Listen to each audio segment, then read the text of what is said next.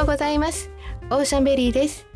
この番組はシルバーガールの私てんちゃんが日々思うことやもう一つようわからんことを一回立ち止まって自室のクローゼットであれこれオーシャンベリー。おしゃべりします。先日ちょっとダスキンさんに見積もりをお願いしようと思ってメールを送りました。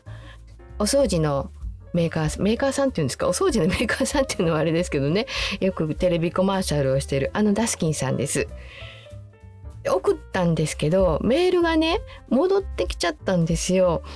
恥ずかしいんですけどね。スペルを間違えてたんです。ダスキンさんって DASKIN さんだと思って売っちゃったんですけど DUSKIN さんなんですね。でなんかまああのこのメールは行きませんみたいなんで英語英語でバーッとこう書いてきたんでああれ間違っちゃったと思ったんですけどでよく見たら A じゃなくて U だったんですね。だじゃなくて do だったんですよ。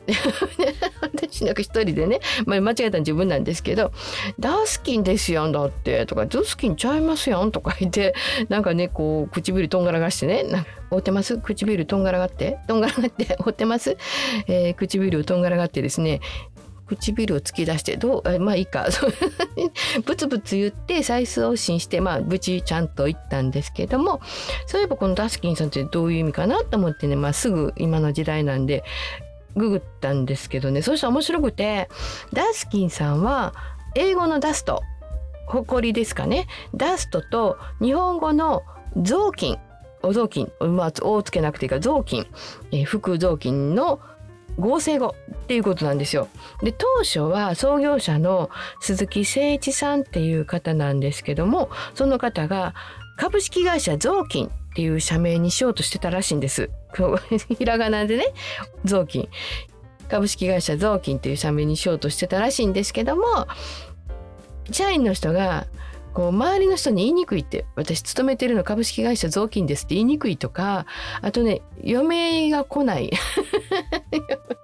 それでまあ反対されてザスキンっていう名前になったそうなんですよ。このダストと雑巾を合成して。で鈴木さんっていう方は自分が汚れた分だけ人がきれいになる雑巾で何が悪いのかって言ったとか言うてんとかって いう伝説が伝説というかそういう説もあるそうですね。いやこのエピソード面白いなと思ってこういうエピソードをこう聞いたりしてたら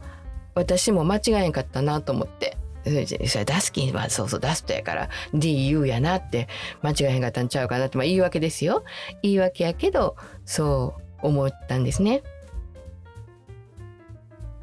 昔ねドラマのセリフ昔の白黒やったかな、うん、そそうでもないか。なんか私ちょっとすごくそのセリフをよく覚えてるんですけども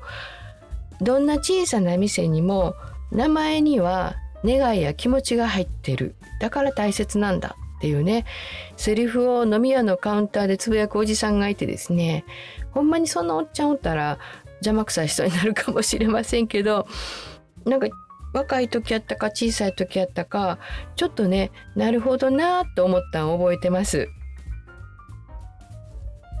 テクノロジー企業のグーグル私さっきググってとか言いましたけどねもうそうなんですよもう生活に欠かせない検索サイトっていうんですかねこの Google は当時スタンフォード大学の博士課程に在籍していたラリー・ペイジっていう人とセイゲル・ブリンっていう2人が始めた会社だそうなんですけども1990年代の後半に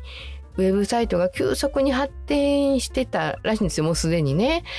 で彼らはこのウェブサイトの重要度をランク付けする新しい検索エンジンを開発してたそうです。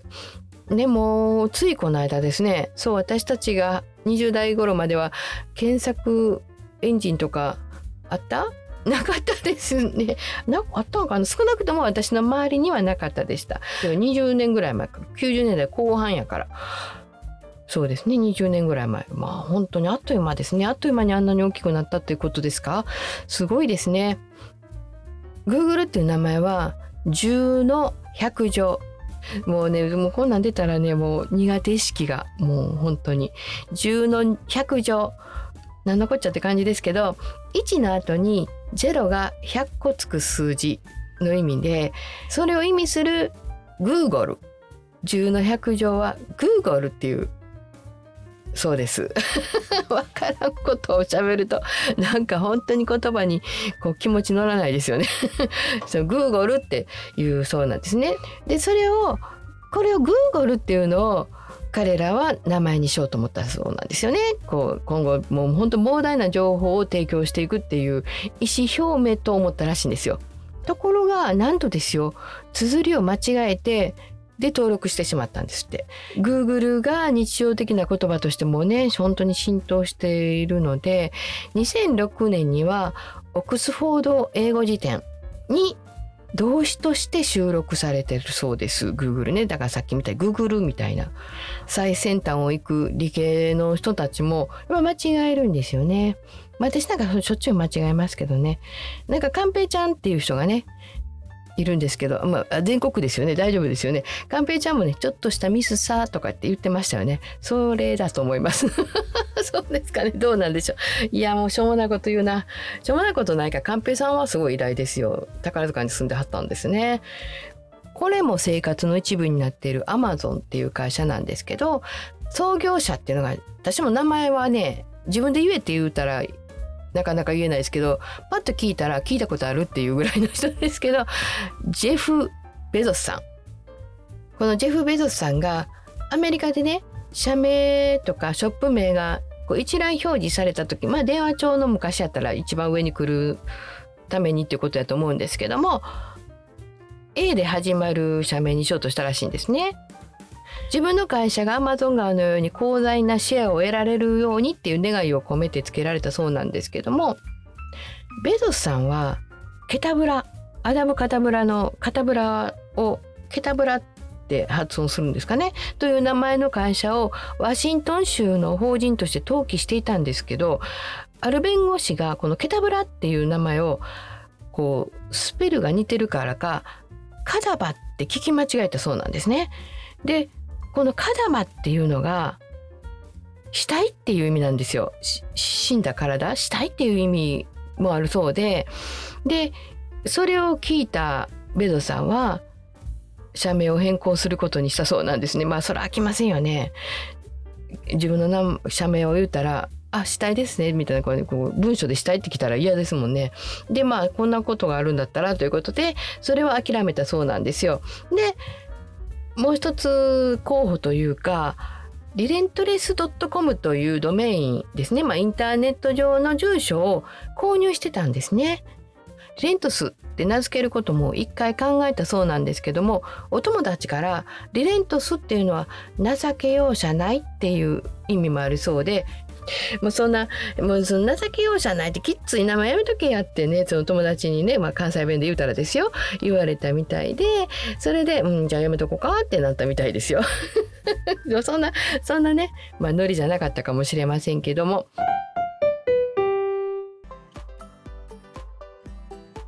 チョコレートで有名なゴディバさんは昔話から来てるそうです。11世紀の英国の伯爵夫人レディー・ゴディバに由来します。重税を課そうとする重い税金を課そうとする夫を戒めて苦しむ領民を救うために自らを犠牲にした誇り高きレディーだそうです。領主のレオ・フリック伯爵はコベントリーの領主に任命されてこの小さな町を豊かで文化的な都市へ発展させようと思います。そのため次々に公共の建物を建てては領民から取る税金を増やしてました。あらゆるものに課税して領民はとても苦しんだそうです。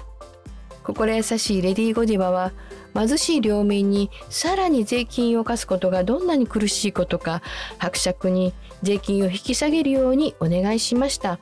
彼女は何度も訴え続けついに伯爵はもしお前が一糸まとわぬ姿で馬に乗り町中を回れたならその時は引き下げようとひどいことを言います。翌朝彼女は一糸まとわぬ姿で町を回りました。領民たちはそんな彼女の姿を見ないように窓を閉ざし敬意を表しました。伯爵は約束を守りついに税金は引き下げられましたというお話です。ゴディバの創始者ジョゼフ・ドラップスと妻のガブリエルはレディー・ゴディバの勇気と深い愛に感銘し自らのブランドにゴディバと名前を付けました。ゴディバのシンボルマークである馬にまたがったラフこそが誇り高きレディー・ゴディバさんなんですね。日本のお菓子メーカーのロッテの会社名はドイツのゲーテの名作若きウェルテルの悩みの中に登場するヒロインシャルロッテが由来です。誰からも愛され永遠の恋人とされるシャルロッテのように世界中の人のお口の恋人でありたいという思いが込められています。ねお口の恋人昔よく聞きましたね。ロッテ歌のアルバムお口の恋人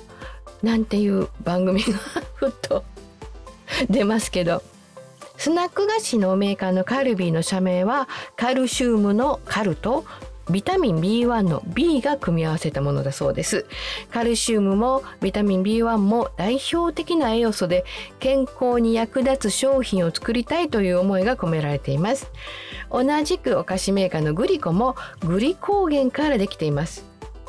グリコーゲンからできてるんじゃなくてグリコーゲンから来ています。創業者は子どもたちが大好きなお菓子を食べながら健康を促進できるようなお菓子を作りたいと決意しました。キャラメルに柿エキスあの貝のね。柿エキスを加えグリコーゲンにちなんでグリコと名付け栄養菓子として売り出しました。朝ドラで日清食品の創業者のお話をされてましたけど戦後やっぱりすごい食料なんで、まあ、子供たちもガリガリでっていうその状況をやっぱ大人たちが憂いて栄養のあるものをっていうことで食品メーカーの人たちもすごく考えられてたっていうあのドラマもそんな風に言ってましたね。他にもスーパーマーケットの泉屋さんは新約聖書の一つヨハネの福音書の中のヤコブの泉の一節に由来しています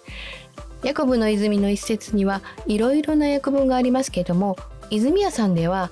この水を飲む者は誰でもまた乾くであろうしかし私が与える水を飲む者はいつまでも乾くことがないばかりか私が与える水はその人のうちで泉となり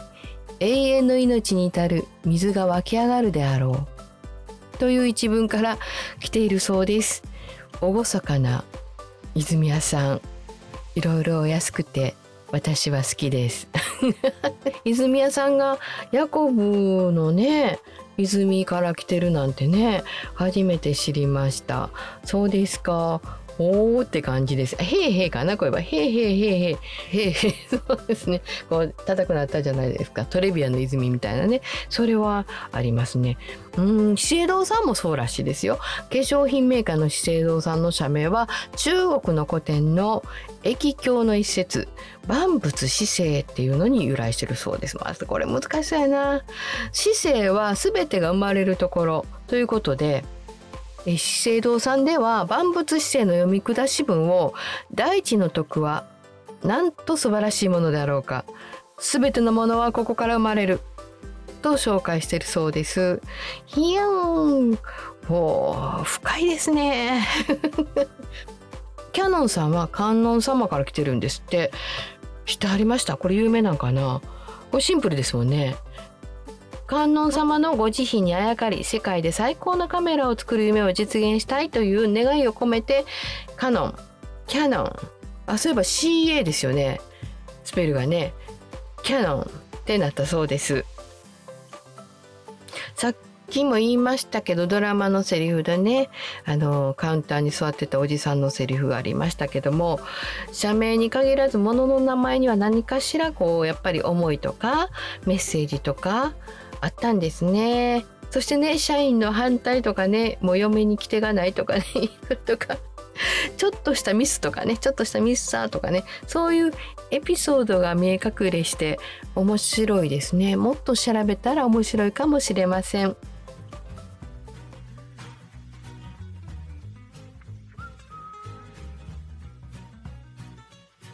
お別れの時間が近づいてきましたこの番組は毎週火曜日の早朝に配信しています。皆さんのお便りも募集しています。最近思ったこと昔の思い出などなどどんなことでも皆さんの声を聞かせてください。お便りを送ってくださった方にはステッカーセットをお送りします。番組をフォローしていただくと次に配信された時に聞いていただきやすくなります。また評価で星をつけていただくと励みになりますのでどうぞよろしくお願いします。今日が皆さんにとって素敵な一日でありますようにお相手はてんちゃんでした。